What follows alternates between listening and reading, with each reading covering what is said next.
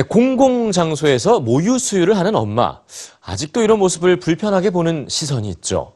그간 모유 수유를 옹호해왔던 프랜시스 교황은 최근 세례 의식 도중 젖먹이 아기를 데려온 엄마들에게 따뜻한 말을 전했습니다. 교황의 그 발언과 함께 예술 작품이 돼서 SNS에서 공유되는 엄마들의 모유 수유 뉴스지에서 전해드립니다.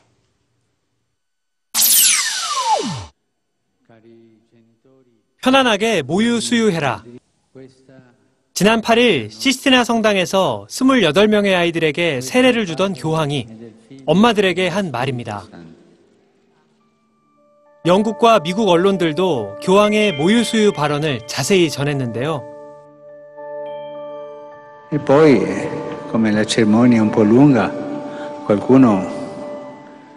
piange di fame. Se così, a voi mamme, allattateli, eh? senza paura, con tutta normalità, come la Madonna allattava Gesù. 세례 의식 중에 모유 수유를 해도 된다는 교황의 파격 발언에 어떤 이들은 불편해했고 또 어떤 이들은 지지를 보냈는데요. 아무 문제 없어요. 고개를 돌리고 엄마에게 개인의 시간과 존중을 주세요.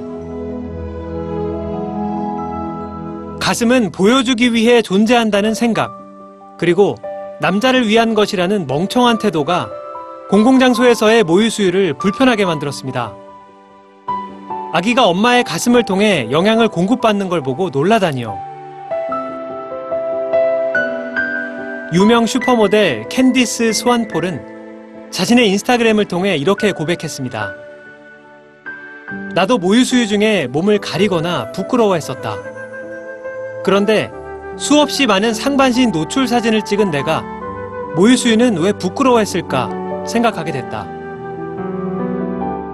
미국의 모델 겸 배우 제이미 킹도 모유 수유는 엄마에게 중요한 순간임을 강조했죠.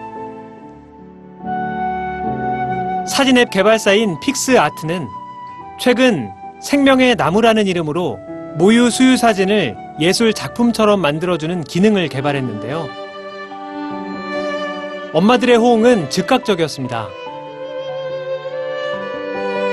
엄마들은 자신의 모유 수유 사진을 멋진 예술 작품으로 탈바꿈시켜 SNS를 통해 공개하고 또 공유하고 있죠.